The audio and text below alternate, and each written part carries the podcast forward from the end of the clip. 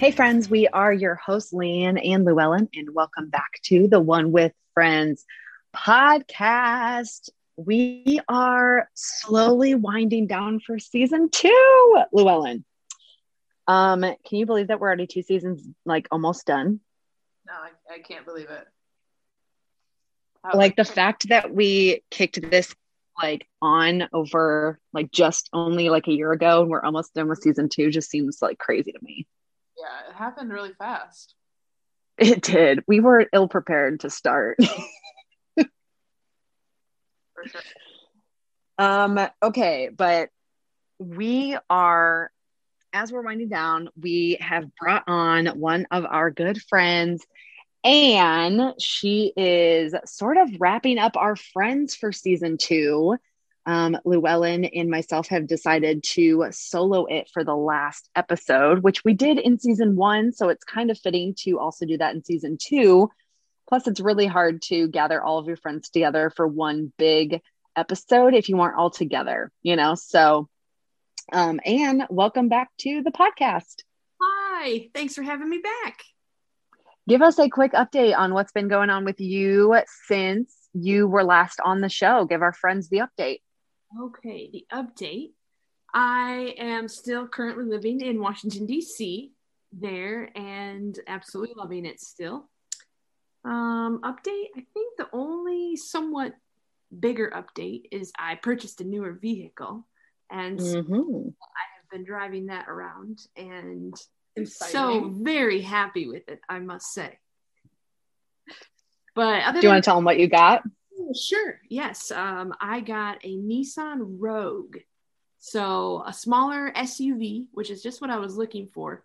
That way I can put the seats down and just carry lots of things here and there and everywhere bags, furniture. Um, yeah, who knows what. So it's just been nice. It's been a nice uh, change from the car that I had before. So I would say that's Well, and Ann, when you go, oh, go ahead. nope, that's it. I was just going to say that when you go back home to Michigan, when you're in DC, unless you're flying for work purposes, you typically drive, right? Yes, that's correct. I do. How long of a drive So- is It's it's like 10 to 11 hours. It just depends on how many times I stop, but it is a it is a good distance and it's really hard to do that drive by myself uh, in one straight shot. But sometimes I do um, just because just to get it's usually like coming or going back to Michigan. Um, just because I really want to get there. I got For a little bit more in me, but then it's like when I go back, you know, I've usually had like a full week of just family and friends, and I'm somewhat exhausted. And so then um, it's nice because I have a friend who lives in Pittsburgh, and so that's I can good stop, which is like just about halfway. But it's so nice. It, it will be so nice just to be able to put the seats down and load everything in, and away I go. That's awesome. So, Yeah, that's nice. Mhm. All right. Well, Llewellyn, lead us right into this episode. What do we got? Yes, so this week we watched the one with the chicken pox. When Phoebe catches chickenpox, her chances for romance with an ex lover are nearly ruined. Meanwhile, Monica feels she may be too neurotic for straight arrow Richard. Um, okay, so we start off in the soft open. We are at the cafe, and Rachel comes up to the group and says, Hey guys, I'm sorry, we only have one banana nut muffin left. And Chandler grabs it super fast, and Monica says, You know, but I ordered it first. And he's like, But I'm so much faster. And they kind of bicker about it for a second. And then, Mo- but Monica is adamant, like, Give me that banana nut muffin. And so Chandler licks the muffin and hands it back over. then, with almost without missing a beat, Monica licks the coffee cup that is seated right in front of Chandler and does it very like animated. I mean, she is all over that coffee mug.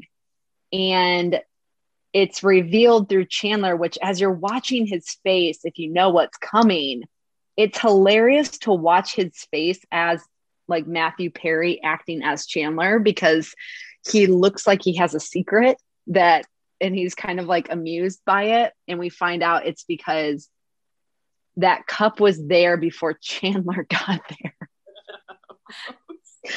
And I literally wrote in my notes, Llewellyn, are you okay? all. First off, even if it was Chandler's cup, that's not acceptable. Like Monica, what? And but like Monica of all people, I would never suspect her Yeah. to do something like Yeah. that.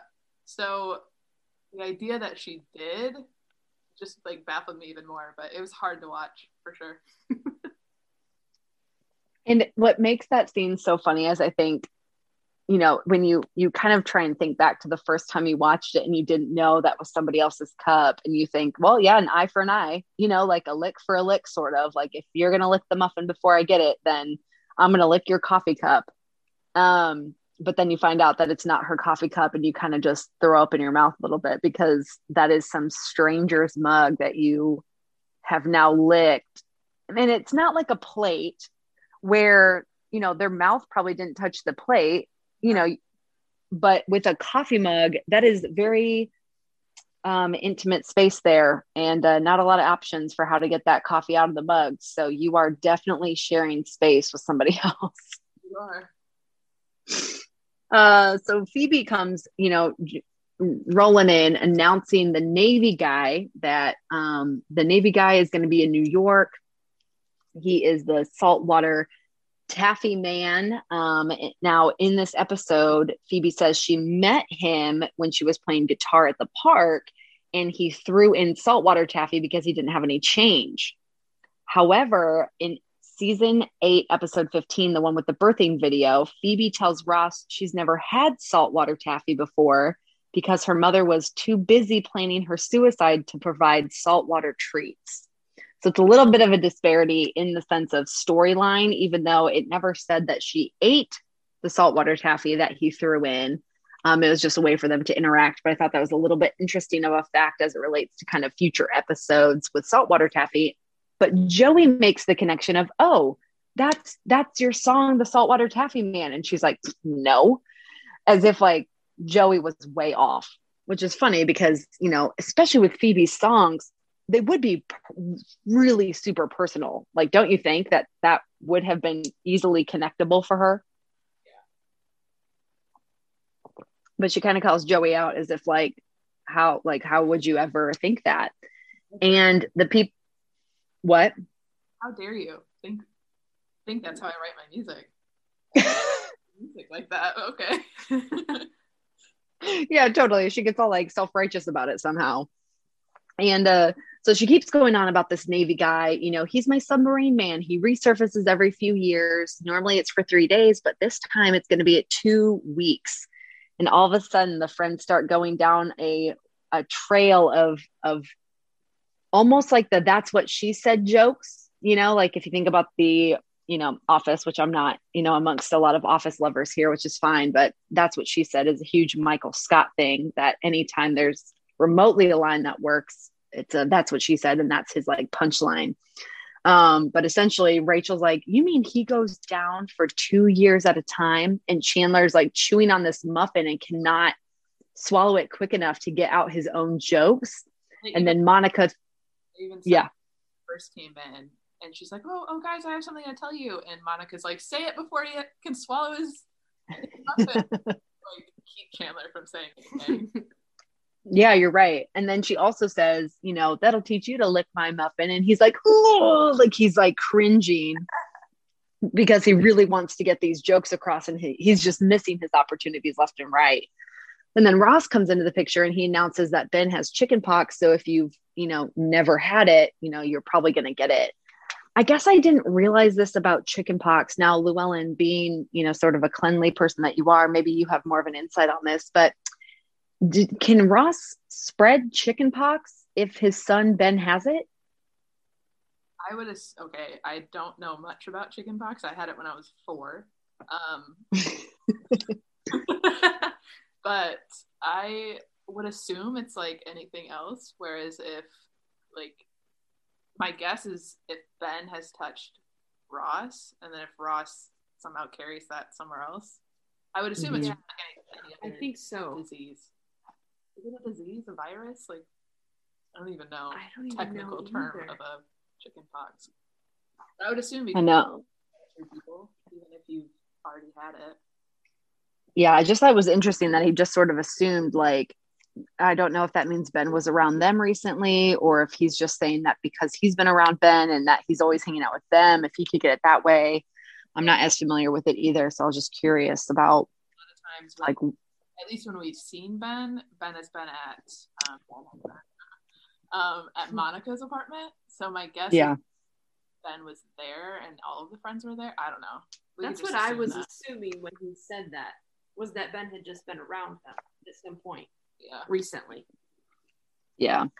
I think they just kind of threw it in there because um, it doesn't really seem like it maybe fits, but they're just trying to give a storyline, especially to kind of ruin Phoebe's interactions with this love interest that resurfaces. So, um, but yeah, we find out that Phoebe has never had the chicken pox. Have you guys all had the chicken pox?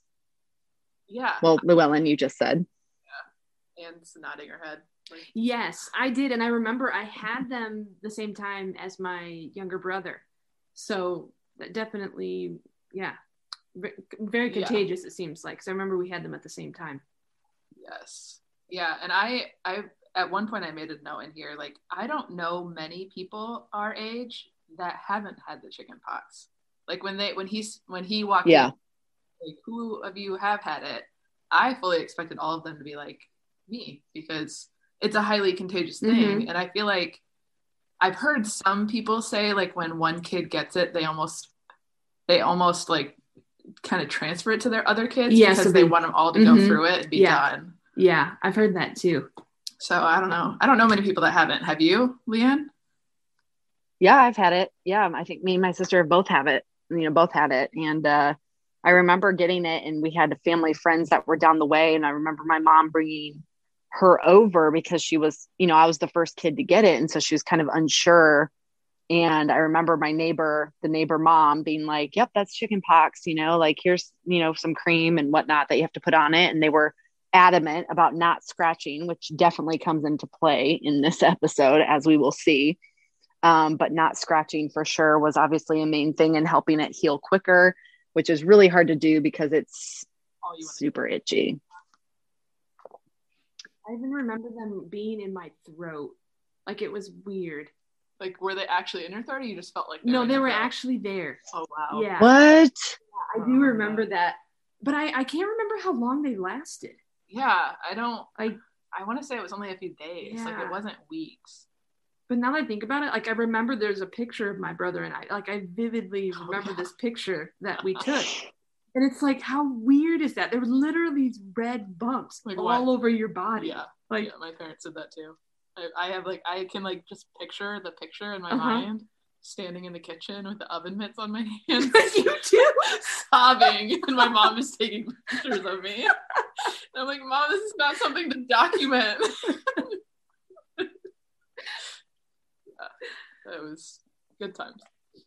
This is perfect for this episode. I had no idea that you wore that they made you wear oven mitts too. Like, we did. And I was four, so like you can imagine it was my whole arm. was in this right. Yeah, because they're massive, especially as a you know as a kid. That's funny. Literally taped them to my arms. Oh my word. so I wouldn't itch. Oh my gosh, how perfect is this? Well, you friends are in for a treat because Llewellyn has all the dish on oven mitts on the hand. That's hilarious. That's so perfect. Um, okay, so then so we go into the main, you know, this is now into the main section of the episode, and we're at the girls' apartment, and Richard had announced to Monica he made the bed, and I'm gonna go take a shower, and I'm gonna be singing the song. And as soon as Richard leaves the room, Monica is in the process of remaking the bed, but he runs back, you know, he walks back in and is trying to say, which is it? Is it bad or mad? You know, Leroy Brown. And, and so she has to clarify. And he's like, What are you doing? Sorry, that was my dog sneezing. Um, she said, he was like, What are you doing? And she's like, Just waiting for you to get back, honey. You know, she's trying to be all like sweet and sexy, but he's like, You're remaking the bed, aren't you? like, he knows who he's with. And she starts to kind of, you know, tell why, you know, yes, I was. I'm so sorry. I'm I'm, you know, crazy about it and uh it, essentially she gets into like the science of making the bed and you know the specifics. You guys have like a certain are you guys like crazy about having you know the obvious top part of the sheet at the top or you know the the tags at the bottom and and so, so forth as well? Yes. yeah. Definitely yes yeah me too. I uh i don't think it's like a neurotic thing. I just think it i don't know. I feel like it just makes the most sense. Yeah like every like when she explained it like the tag it can't be at the top left. It has to be at the bottom right. Mm-hmm. and i am the same way. Like even my pillowcases the tag mm-hmm. on them has to go in first so it's not like sticking out oh yes. oh yes. absolutely. So right. yeah. And i would assume if i had a patterned comforter then it would definitely have to be yeah. the right way but mine is not patterned so that doesn't matter but yeah there is a right way to do I even ugh, it drives me nuts. But even when I'm like house sitting at someone's house or anywhere, if I notice that the sheets are on the wrong way, I have to change it. It's like the bathroom, what? It's like the bathroom with the toilet bowl. It has to go over, not under, and I will literally changes it. Oh, I'll change it. I'll change. I'll change toilet paper for sure.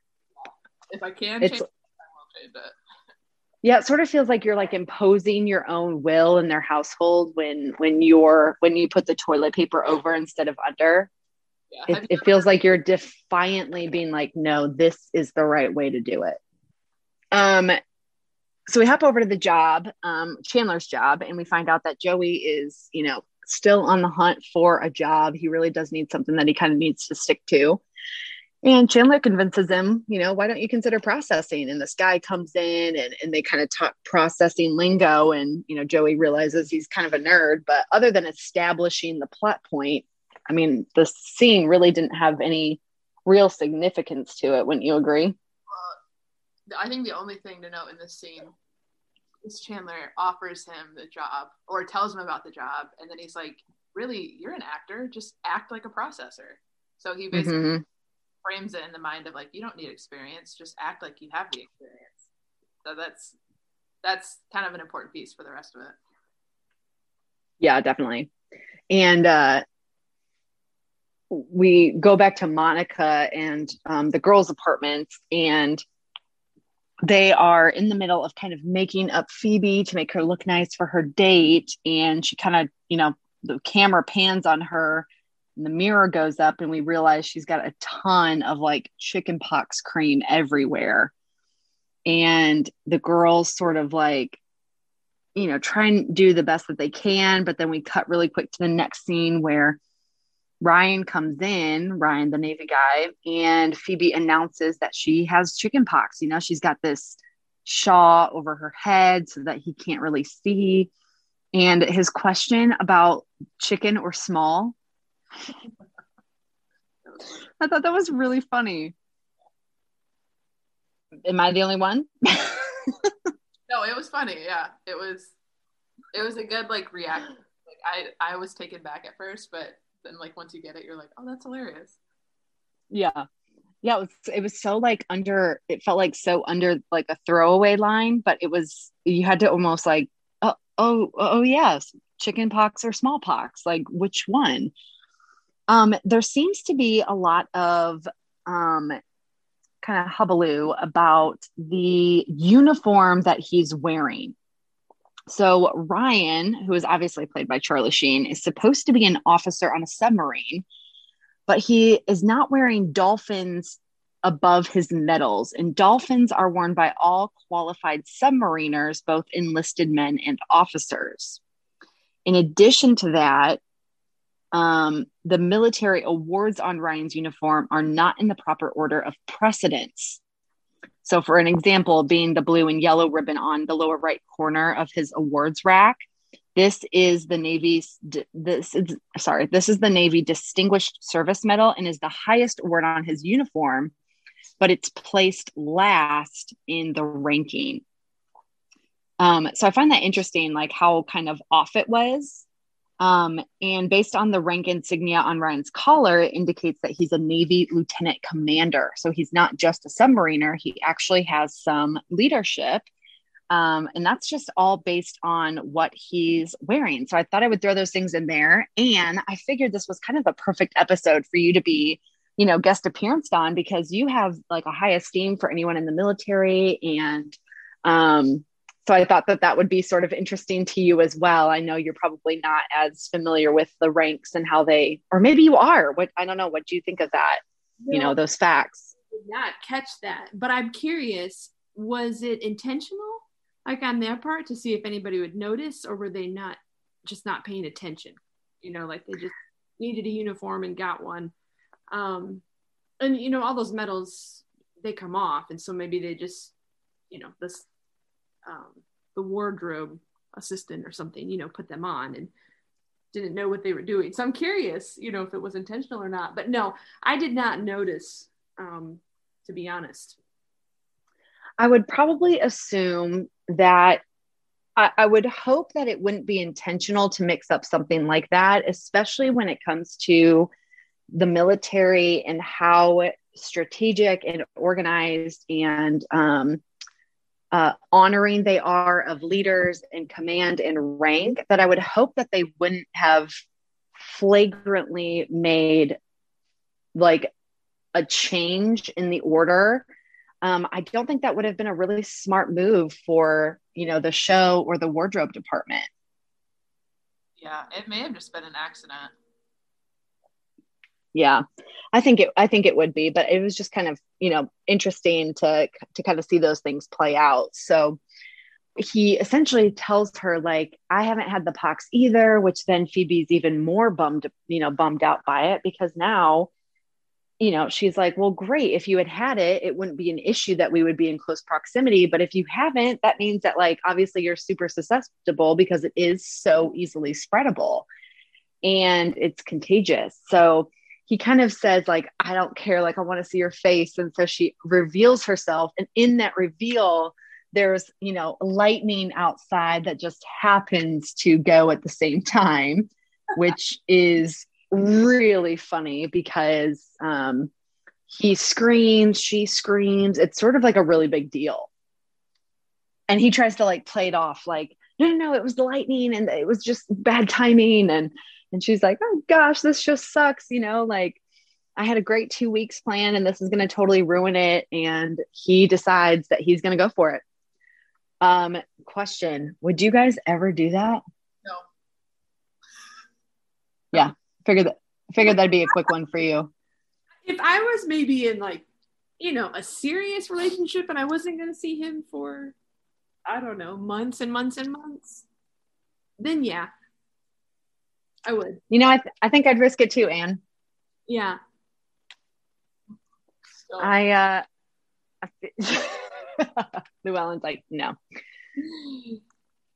Uh, so we go back to the job and it's Joey's first day. And he, we find out that he has made up an entire backstory about Joseph, who has, you know, is a processor and he is working at this place and he is full on method acting. He has created characters and storyline and fictional family members. I mean, he has gone all in. I would say he is probably better at this than he was his entire time on Days of Our Lives. I think I would agree. like he like stuck to the story. Granted, it was all made up, so he could like make it up on the fly, but still like in everything we saw with him as Drake Ramoray, like he this was by far better, I thought, acting wise. I 100% agree with you. That is such a great yeah, that to point that out, you're so right. Um we haven't really seen him quite like this. Yeah, you're I think you're absolutely spot on. Dang, good catch. Good catch on that. Um, and, and it's funny because he's so into his own fake kids. He's like Ashley and Brittany, which are the most basic white girl names. um, he he like he's just like, oh, and she copies everything that she does and he like holds his heart and it laughs at it and he's Chandler's just like, oh my gosh, he has gone full method. Um, but we go, uh, okay, so you know what's interesting about this is, you know, every time, what's funny is that when Ryan visits, he visits Phoebe in Monica and Rachel's apartment and not in her own apartment, which she had moved into by the pilot episode. But Phoebe does live with her grandmother and states that she doesn't want to pass her chicken pox on to her. So it does make sense in that in that element, but it is just funny that, you know, for the 2 weeks that he's in town, Monica and Rachel and their, you know, significant others are sort of having to modify their entire schedules based on the fact that this guy is in town for 2 weeks and she has to stay at their place, which is just an interesting you know element to the situation. Because where do they stay? I mean you can see clearly monica and richard are you know uh, through this whole episode like they're in bed they're in her bedroom so they're there. Now ross and rachel keep going in and out which we'll talk about in a little bit but it is sort of an interesting element to add a third couple into that apartment sure yeah uh, there's really not room for them there right yeah wow and I could understand like the three days, like if she, if it was the three days that she talked about, like he surfaces and it's usually for three days, but now it's two weeks. Two weeks just seems like a long time to kind of modify your whole life. Yeah, it does. Um, so the, you know, we we cut back and we see that you know obviously him, Ryan, and Phoebe are they've both got the full on chicken pox and they're playing a game um, they're kind of snippy at each other. I think it's because they're just so itchy. And it's, you know, when you have something like that, it's so infuriating because you have no control over it. Um, and it's so like annoying and painful, but itchy, and you can't relieve the itch because you know it's not going to make it really better in the long run. I-, I can just see like being in close proximity for two weeks with the same person like that would just drive i think anybody would get really frustrated with their you know i mean even for her it's not like they're close friends they literally only hang out for three days every you know like several years. So they're really just you know they have the sweetest time. It's romantic but there's no commitment. You know you can fake some you know fake you know relationship for three days but like two weeks and you're both sick and you have to stay like in the same place together. It's just i just feel like it was it was it's a lot to happen to a couple that doesn't really have any foundation other than you know hooking up every couple of years um but they essentially she starts it, phoebe starts itching herself with the dye as a way to um you know start to try and relieve the itch. And he catches on and pretty soon like they're both kind of just scratching each other. And again classic friends mode they go into this like weird storyline you know this running gag where they both are itching each other but they're all using these you know like dirty talking but it's with like scratching each other. It's that like double meaning that they do a lot. Yeah and it's so funny to watch. Yeah. and what what is it? So ross and rachel come back from what you can assume is like a date night or they're hanging out maybe at ross's place instead. And and they come in and they're like you guys like you guys know better. And ross's um ross's joke as in like Ryan, you're a military man. Like I would expect it from Phoebe, but you're a military man.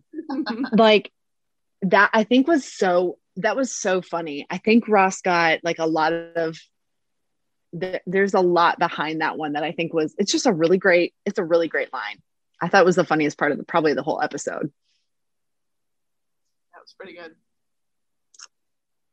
Um okay, so then um jo- we go back to the job and Joey is so deep into his method acting. He is literally just like hanging around this lady in the office and they're talking about their kids and their families getting together and going onto the boat one day we'll pack a picnic he has created this life and he's now inviting other people to participate in a life that is not real. And the boss comes by and he's, you know, Chandler obviously like, you know, comes behind him and he, you know, Joey says like she's a big phony, which is obviously a nod to him being a huge phony in the laughter category. Um, but but the boss or or Chandler says like, you know, well, she's gonna get a real rude awakening when she steps off the dock into nothing because obviously Joey is really laying it on thick. So the boss comes by asking for the numbers for Chandler, and he's like, I'm gonna give my guys like the weekend off. And and Joey, okay, fake Joey is starting to make it really difficult for real life Chandler. Yes. Yeah. In a way that only Joey Tribbiani can do, I think. Oh, Do you kind of want to? I, I feel like Chandler, I mean, Chandler is definitely regretting having Joey come into his work life, I think, at this point. Yeah. he's just inserting himself into this hierarchy and he's beloved by all but not really Yeah, well, um Joey, he just sees it as another like, you know, acting job. Like to him, he's like, oh, I don't actually do anything here, but I'm just honing my craft of, you know, acting. But yes which I mean, Chandler, to be fair, gave him the idea to do that, but he just is so Joey's so in his like um, his acting mind that he doesn't see how it really affects Chandler. Right. He has no concept No clue. um, of what he's doing to him. Yeah. No concept. But I think it also like plays into the fact that like even us as viewers don't fully understand what Chandler does. Um, I mean, we know he's a processor, True. but like we don't fully get his job. So like it's just kind of I don't know. I kind of saw it too as like a okay, Chandler, like this is you at work. You're kind of a different person at work than you are at home. But what do you do? you know. So yeah, it was interesting. But Joey is clueless. um yeah no all that's great and so we yeah we hop back over to the girls apartment and the richard and monica are in bed and they're they're still on this topic of monica thinks she's super neurotic and Rich, uh, richard is so normal. And but you know she's kind of revealed her crazy self now that he's sort of made her explain it. And now she feels like she can just totally be herself around him and you know don't you appreciate your your desk now? Can you not operate with it if it's not perpendicular? He's like if it's not the right angle it's if it's not a right angle it's the wrong angle. She's like yes like not then tomorrow i'm going to do your clocks. And he's like what what could you possibly do my clocks? And he's like she's like i'm going to put them on monica time. Um it made me think of like back in the day when I was in sports, the kind of mantra from the coaches were if you're early, you're on time. If you're on time, you're late. Did you guys ever have anything like that for the things that you participated in? Yes. no, Yeah. I don't think so. Band, uh, we had that with band. It was um, five minutes early means you're on time, but anytime Mm. that you're late. Yep. Yep, that sounds about right. I think I would strategically change the clock in my car to about five minutes, you know, fast so that if I was like dilly dallying while I was out, I'd give myself like a five minute window of safety just in case I was, you know, trying to get somewhere on a certain by a certain time. Um, I did that a long time ago. Like when I probably when I first started driving, I always set my clock in my car ten minutes fast.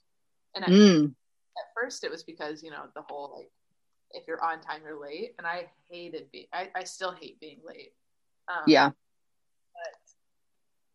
I don't know. I think now it's just to a point where my clock in my car is always 10 minutes fast.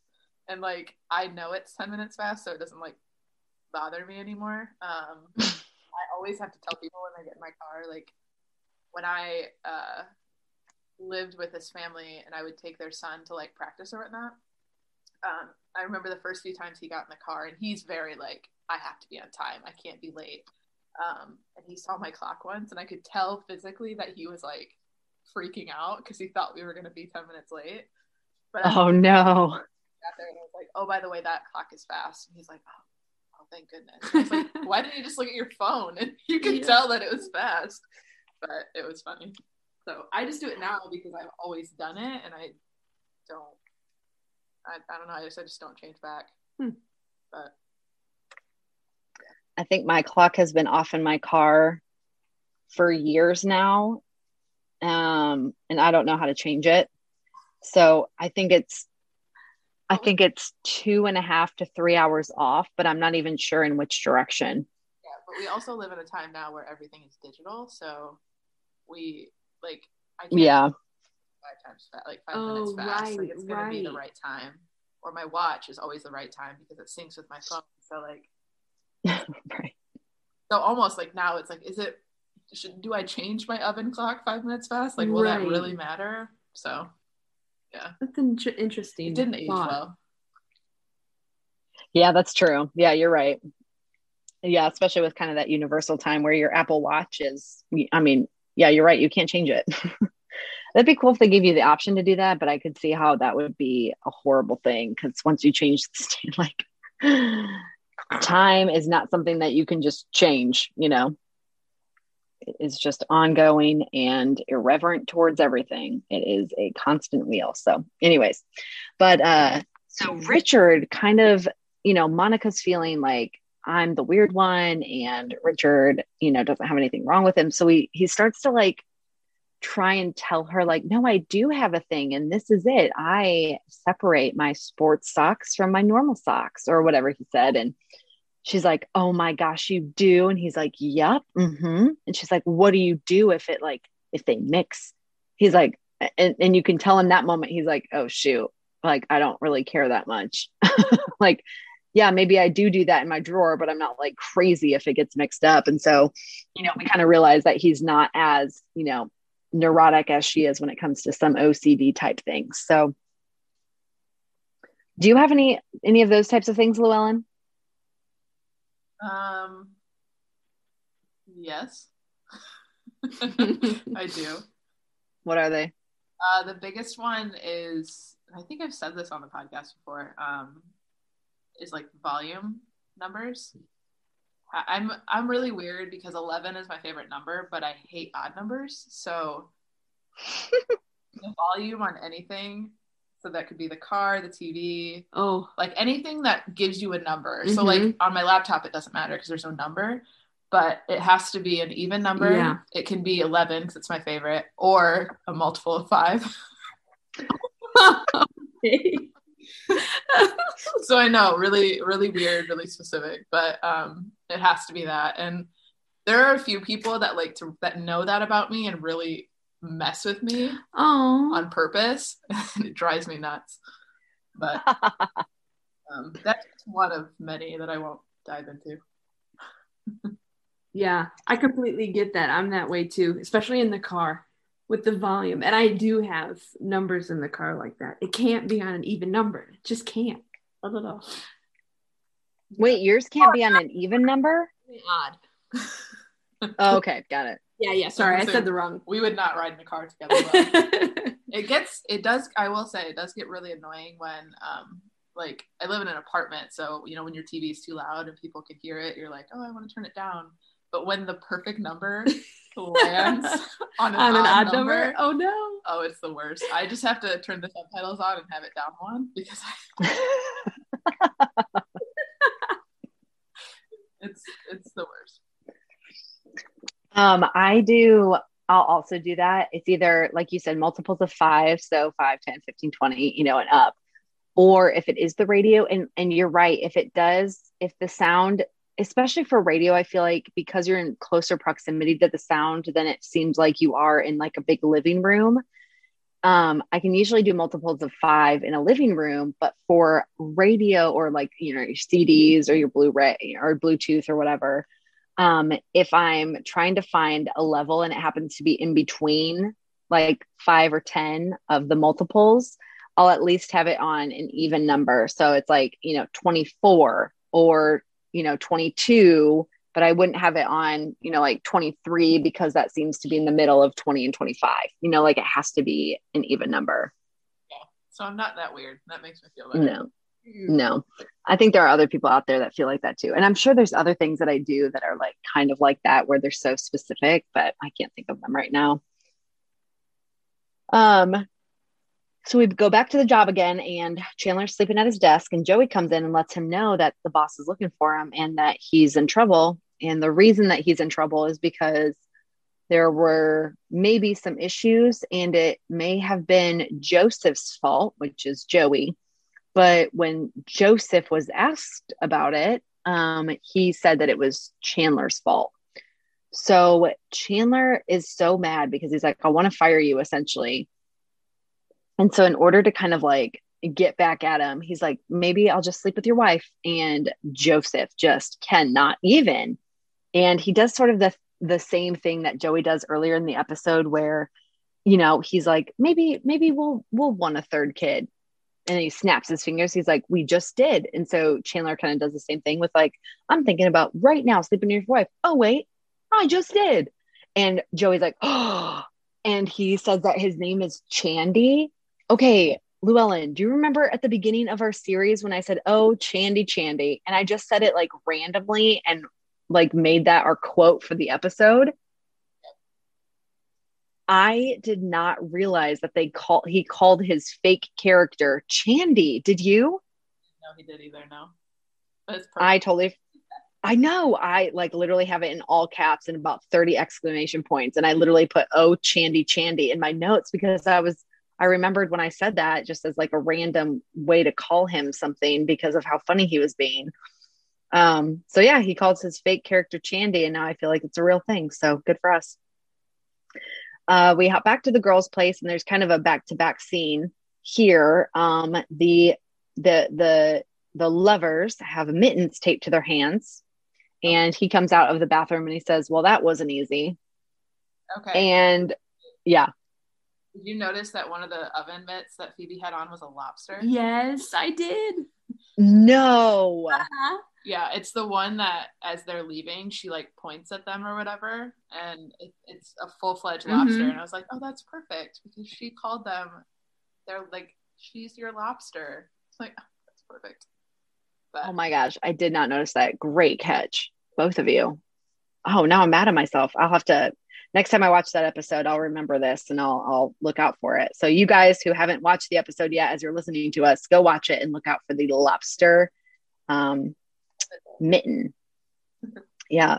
So the um, what I thought was really sweet about the scene essentially was that Ross and Rachel were creating moments for them yeah. and like little dates. I thought that was so sweet. Yeah, it was. I guess I guess we just like because we usually see Ross and Rachel so enamored with like themselves and the fact that like Ross and Rachel are together that like for them to create moments for others. I just thought not that it's not characteristic, but it, it's just different than they normally portray their relationship to be. Um, or they never show really that side of it that they would go to that lengths for a friend where they would cook a dinner for them and then leave and not like make it a double date or something, you know? Yeah. Um, I thought it was funny how Rachel was like, These plates are going to be hot, but that's not going to be an issue for you. but I also had to think, like, how long did they have to keep those on while filming? like because you know you have like scenes you have multiple takes multiple angles um i wonder like like how annoying that would be if you kept having to film with these like mitts on your hands you know yeah i'm sure it would like i would start to feel like claustrophobic yeah. and did you notice especially i feel like in that scene but maybe when they were playing monopoly as well that phoebe was really struggling not to laugh. Yeah. like the most I think in any episode that I've seen, she was just struggling really hard to keep it together. Yeah, I think it was during both of those scenes where they like had they were scratching all over the place. Like you could tell at one point you could see her face like above his shoulder and she was laughing. Mm-hmm. mm-hmm. Lisa Kudrow definitely broke character multiple times in episode. But I mean, I can only imagine because it's just so funny. yeah, you're like rubbing on somebody, scratching them, but you're also making like really sexual noises like at the same time. Script probably was hilarious to read. They probably saw like in like, you know, quotations or whatever, act sexual but scratch each other.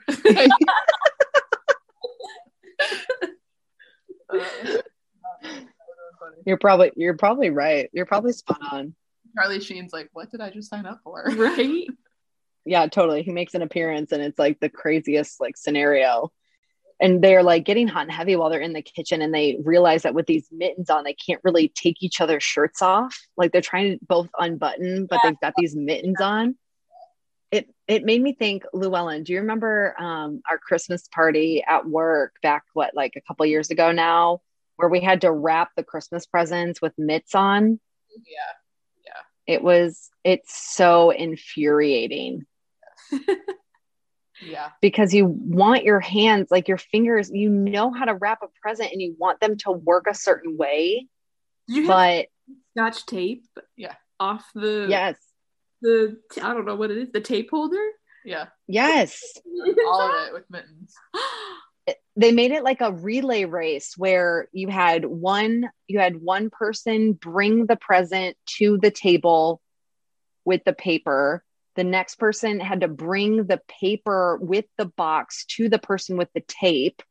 Then the person that had to tape it had to bring it to the person with the with the ribbon to tie a bow on it. And then the bow person had to run it all the way down to the under other end of the building. And we had a very very long atrium. Um and it was it was hilarious. Was that the was that the same game that we had to run the present through the inflatable obstacle course? No that was a di- no that was a different game but they used the same present as a way to like conserve Mm. like different props and stuff That was an interesting. um Yeah. yeah we had a huge like like relay inflatable where we had to like push the present i have never been more okay as if the wrapping game wasn't hard enough Yeah. having i consider myself pretty athletic but i got demolished in that game side by side with the other team for some reason needing to push that push that box through and not having the full use of your hands that you'd be used to. It was so frustrating. It was yeah, I would say the same thing because, and I think you and I both went up against guys in our yes. and they like flew through this course, and I'm like, I swear to you, I am not this out of shape. Like, right. but right those things they're a lot tougher than they look.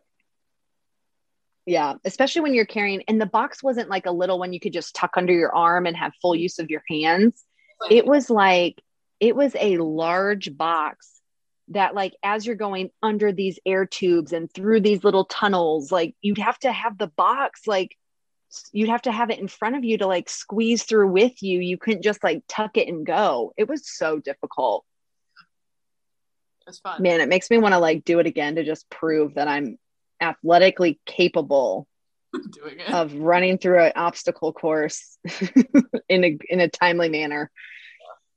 Anyways, so while they're all itching, you know, itching on each other, Ross walks in and then he he just kind of stares at them and immediately turns back around and exits the the apartment building. I mean, he just looked at it and was like, I don't want any part of this. and then left. it was really funny. Uh, but then, so we cut to a scene still in the girl's apartment where Richard wakes Monica up to tell her the thing. And Richard says he has to sleep on this side of the bed. And she's like, No, you sleep on that side because I have to sleep on this side. And then he tells this whole story where he has to sleep on that side of the bed because of something about California and the beach and the the ocean being on the right side or on like towards his side of the bed. Um, do you guys do you guys have a side of the bed that you sleep on, or does it depend on the room that you're in? Second one. Yeah, for me as well. Depends on the room that I'm in, but I don't have a specific side. No. Yeah, no. Um, okay, then what is the the caveat then to your sleeping to to determining what side of the bed you're on? I don't think that I know, to be honest. It's like you just know when you get in the room, but I don't know what it is. Is it the closest to the door? Is it the closest to a window? No. I don't know what it is. I just know though. Which sounds good. Llewellyn? Llewellyn, do you know? have some a method to the madness. I I'm actually sitting here thinking because I I sleep in a twin right now, so there really is no side. Just right. I've been there too. on the bed. Um, I'm literally trying to think like, okay, when I house sit and I sleep in anything other than a twin, where do I gravitate? I honestly, I hate to say this, but I don't know. right? I would love to say that it's closer to the door, but I mean, in reality, like I am such a scaredy cat when it comes to staying places by myself. Um, that I don't know that I'd want to be closer, Closer to the door. so I do know that I really don't like sleeping next to a window. I've learned that. Um, so if there's a side that's Hmm. farther away from the window, like if it goes up to a, like if it's up against a wall and that wall has a window, then I'll sleep on the Mhm. opposite side. Um, but honestly, I don't. There's no rhyme or reason. I just Yeah. walk in and I'm like, this seems like this. right. I'm gonna sleep here. I'd have to agree with you. I don't think that I I used to think that based on where I was that it was the side of the bed where the door is. But right now in the bed I'm like in the bedroom I'm in, it's the side that's closest to the window and away from the door. But I also think it's because the closet is on the same side as the door and it just feels like you know if you need to open the closet then that eliminates your walking space. I don't know. So right now i'm sleeping on the opposite side of the bed that the door is on. So i think you're right. I think it just depends on like the setup of the room and like there is no rhyme or reason it could be closest to the door farthest away from the door closest to the window not on the window side it mm-hmm. sort of just like depends on the room like it sounds so funny but i think you guys are right like it's just you just get in there and kind of Yeah. feel it out Yeah. Yeah, that's hilarious. what an interesting I, I like i like kind of want to do an inventory of like i feel like up until this time i would normally sleep on the door side but but this is the first place where i haven't done that i don't know that's interesting Like I feel like I really want to run that as a random poll in my like Instagram story. Like, do you sleep on Ooh. what side of the bed you do you sleep on and why? yeah, I don't know. I, I'd be curious to know like how many people say the same thing. They're just Mhm. like, oh, I just know when I walk in that it's this side. Why? Which is funny because is it right side, left side,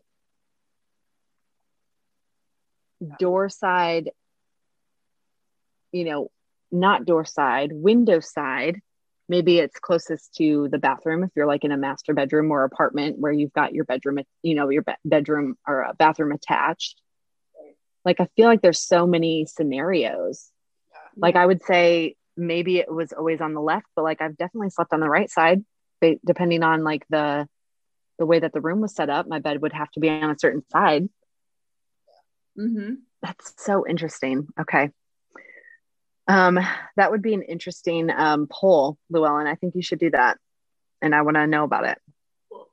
Well, you're my friend on social media, so. Okay i'll vote i don't know how to vote because i don't know how to self-assess myself but um all right. So then uh essentially monica realizes okay you do have something crazy about you. She feels better that richard and you know richard has something that makes her feel less crazy um even though she definitely is the crazy one. So our final scene is ryan is getting shipped back out again. It's been a great two weeks which i think this is like the longest spanning episode. Like we literally this one episode of friends covers a two week time period which i don't think any other episode quite does this way i mean maybe when we get to the whole i don't know like emily ross wedding although that, maybe That's two episodes, isn't it? Isn't it like the final episode of one season into the first of the next?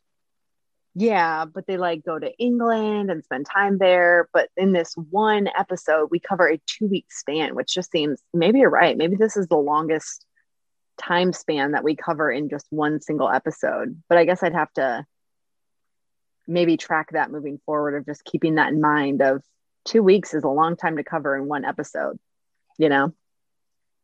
Yeah, it is. Um, and uh, okay, so then, you know, they're all kind of asking, like, are there any nuclear weapons on this thing? Like, where are you guys going? And he just keeps saying, like, I can't say. You know, I really can't say. Uh, I just can't say.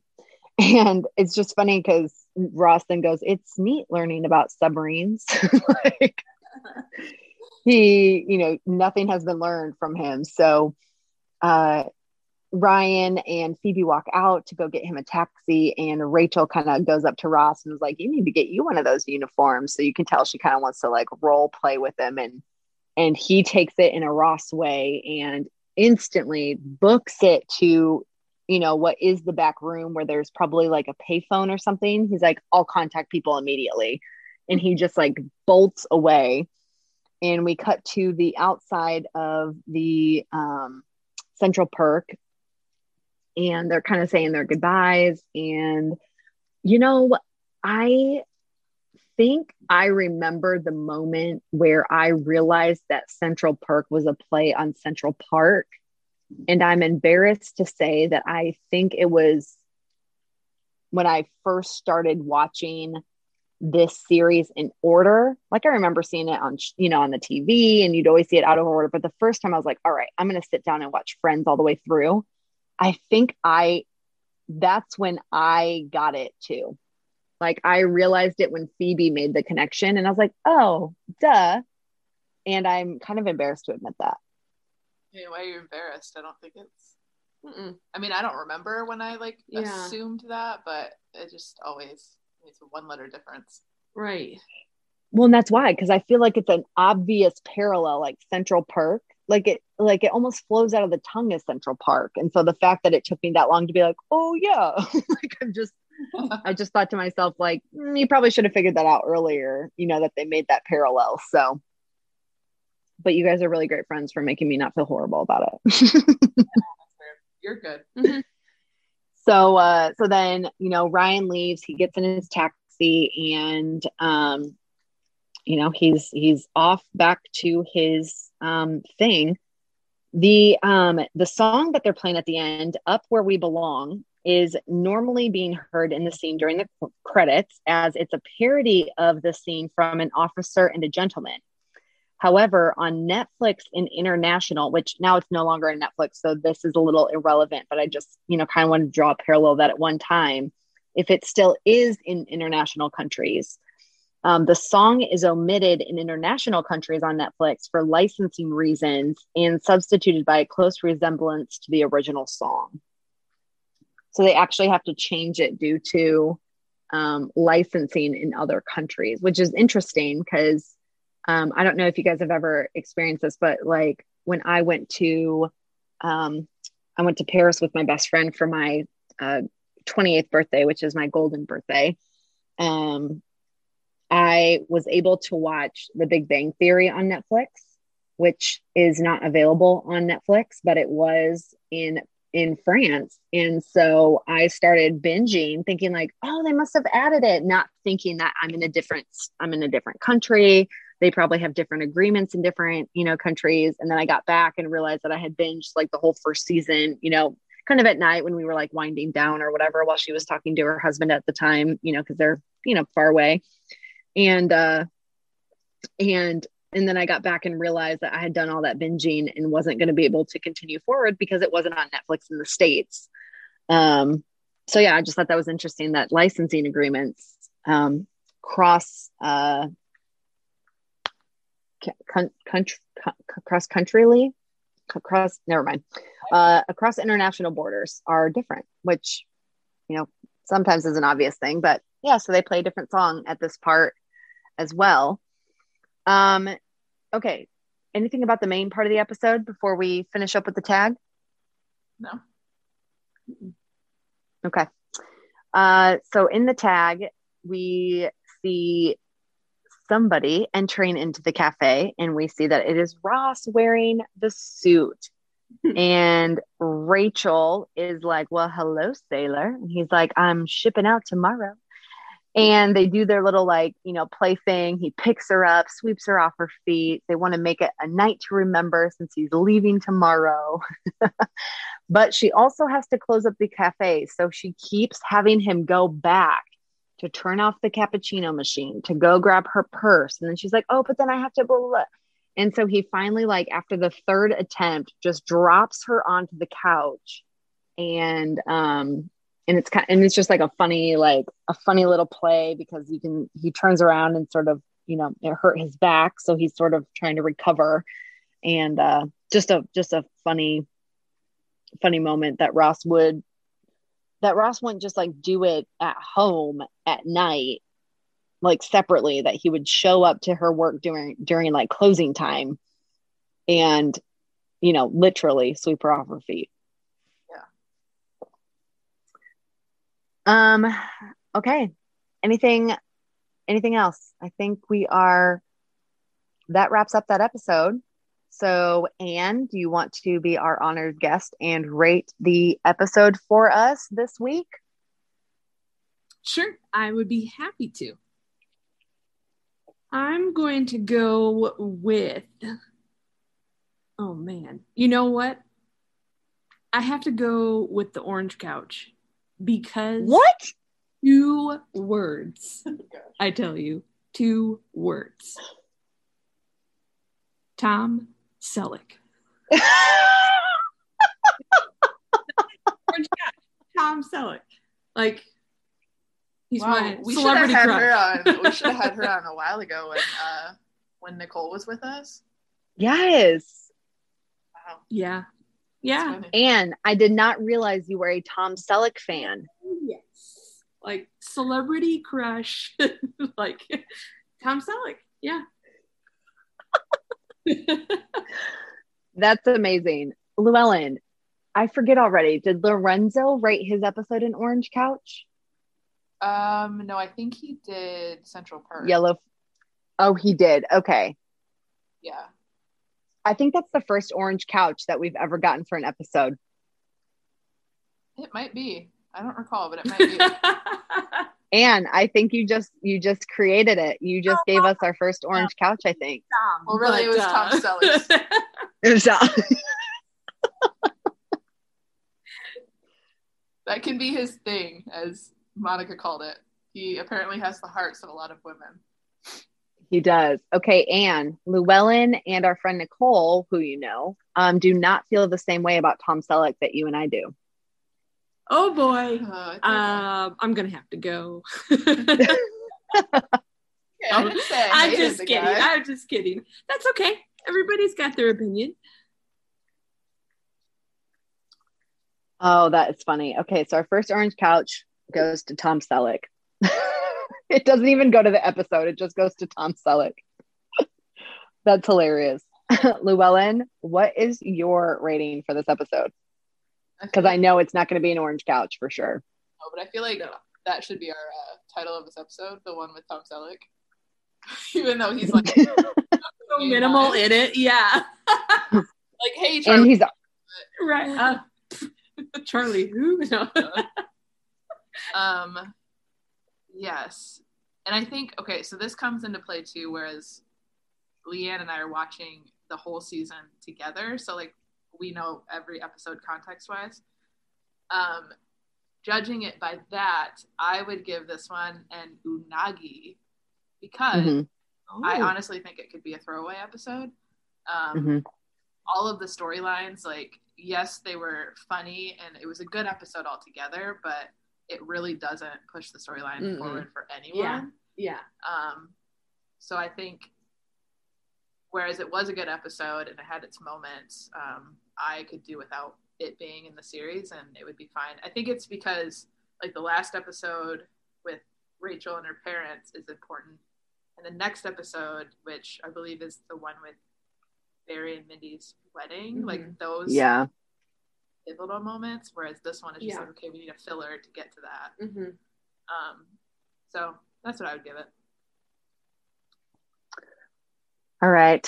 I am going to give it a we were on a break um, for pretty much all the same reasons.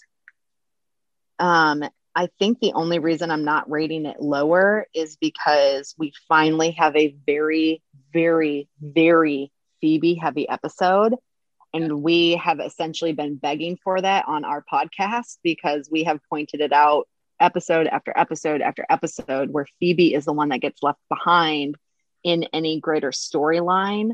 Whereas in this episode, the ones that get left behind are Ross and Rachel, which for me is okay. Um, and so that to me is kind of like a double win, and that's that's why I'm not rating it any lower. But for all the same reason that you said, Llewellyn, it doesn't move anybody's storyline forward um, because the relationship between this, you know, Navy Ryan commander lieutenant um, doesn't come like back at all. It it y- you could have a throwaway and not even realize that Phoebe had this, you know, relationship at all. He's never mentioned. Um, at least I don't think he is. He doesn't come back, does he? I don't think so. I don't think so either.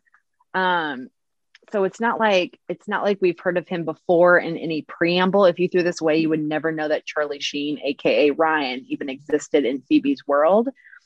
And you know, Monica and Richard's, you know, back and forth storyline wasn't a very strong one either.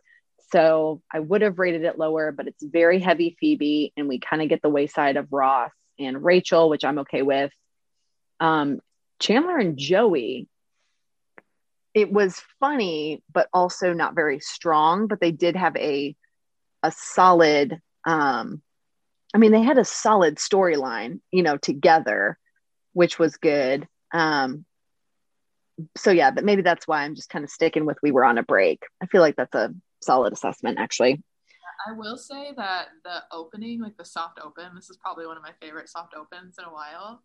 Um, just because I feel like it was so funny and there a lot happened in one little like, you know, what two minute scene. But yeah, usually they're like a setup for the whole episode and I thought it was just hilarious how they did it. But Yeah. You would rate this soft open better than the one with Eddie watching Chandler sleep. because that guy just creeps me out. oh, okay, that's funny. Um, okay, cool. All great ratings. Now that puts us in our post-show wrap up. So, um, Llewellyn, I see that you have something written down. What you got for us? I know you act like that's a foreign thing for me. well, the last couple weeks it has been, which is okay. Um, yes. So I don't, it's not any kind of brand. I'm just recommending, you know, since we've gone through, you know, really cold weather. Um, I recommend if you don't own one and you live in a state that hurts your face to walk outside in the winter, to buy a heated blanket. Um, I bought my heated blanket like two years ago. It was like 20 bucks on Black Friday at Kohl's.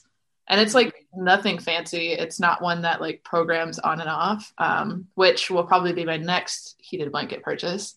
Um, but there are nights when like I tend to leave my apartment cooler, one, because I don't like paying heating bills, and two, I just like sleeping in cooler weather. Um, but I'll just like lay on my couch and put my heated blanket on, and my body is like so warm under my heated blanket um, that when I get out from underneath it, I literally feel like my apartment is freezing. um, so I know a few weeks ago I mentioned, or maybe it was months at this point, my heated gloves that I have for work, which Yes. are amazing. Um, I also recommend a heated blanket. Any brand, any kind, just get one. That's a great recommendation. My roommates have a heated blanket and I have yet to kind of use it, but I keep eyeing it a little bit because you never know. Um, okay, my recommendation is the movie Jojo Rabbit. Now, I watched this with my roommates last night, so this is super fresh. And what's interesting is that we all hadn't seen it, but we all heard it was good, but we all thought that the previews to this movie didn't make it seem appealing or enticing at all. And Ann, you will find this hilarious because I brought you up to them. I oh. said, Here's the deal, friends. Here's the deal, roomies. Oh, yes. Me and my girlfriend have an agreement when we watch movies together because we have watched a lot of movies together Mm-hmm. that if any one of us within the first 20 minutes says, I don't want to watch this movie anymore, the other friend has to give way and pick a different movie. Yes. And I said, the reason we did that is because one night we watched two movies back to back where both of us the entire time were like, not interested, not intrigued. Mhm. They the movies sucked. They had horrible endings, and yet we both sat through them in silence because we had agreed to watch these movies together. Right. So I told them this rule. I said, here's the deal. You know, we we kind of were like, we're going through the list. And you know, when you have multiple people, they're all putting their opinions in for the movies. And you're just like, we're trying to pick a movie that we all haven't seen. Because if one person's seen it, then it kind of feels like you're like making that person watch it again if you haven't seen it. So someone mentioned, oh, Jojo Rabbit. I heard that was good. And I was like, I haven't seen it. And then the other person said, well, I haven't seen it. And I'm like, okay, well, that seems like that's a good place to start. Let's pick that movie. But here's the agreement. If any of us within like 10 or 15, 20 minutes say, like, no, I'm not into this movie. Can we please watch something else? Then we all have to secede. We're like, we all agreed on it. We laughed, we cried. It was funny, historical. Um, it was like a, a darker comedic take, but also real um real like historical in the sense of like it, it just it was an all i was amazed by how good the movie was. I mean like we were laughing throughout it and then as the tone kind of shifted you know mid movie as it was moving forward um i mean we were crying. It was such a great movie that it totally it surprised me honestly with how good it was so if you have not seen it yet i highly recommend jojo rabbit to a friend Okay. Nice. um ann did you have anything this week for us Well, I had one thought because I went back to the beginning of this episode where I talked about how much I love my Nissan Rogue. So if you happen to be looking for a small SUV, I would recommend the Nissan Rogue. It's a nice, nice ride. what do you like about it most Um, I think I like the way that it sits. That was a big issue that I found with so many other smaller SUVs. I think because I'm a little bit shorter and I just felt like a lot of the dashboards were high and I felt like Mm, I couldn't see out the windshield. And so this one has a lower dashboard, a nice seat. I, it just sits really well and it just it's a really smooth ride. Um, it's got good space. I just really enjoy it. nice. awesome that's a great recommendation nissan rogue highly recommend to a friend awesome well ann as always thank you for being on thank you for coming on to our show and helping us wrap up our guest friends appearances for season two Always a joy. We love it. Well, we love you and um, safe travels back home. I know you were actually in the studio, quote unquote, with Llewellyn right now because you happen to be visiting in Michigan and you're not currently in DC. So safe travels back home. Um, next time you'll have to convince your work to let you come out to Nashville to come visit me so we can record together real time too. Yeah. Um, feeling a little left out over here, but that's my fault. I'm the one that moved away. Um, all right. So then next week we'll cover the season two finale, the one with Barry and Mindy's wedding.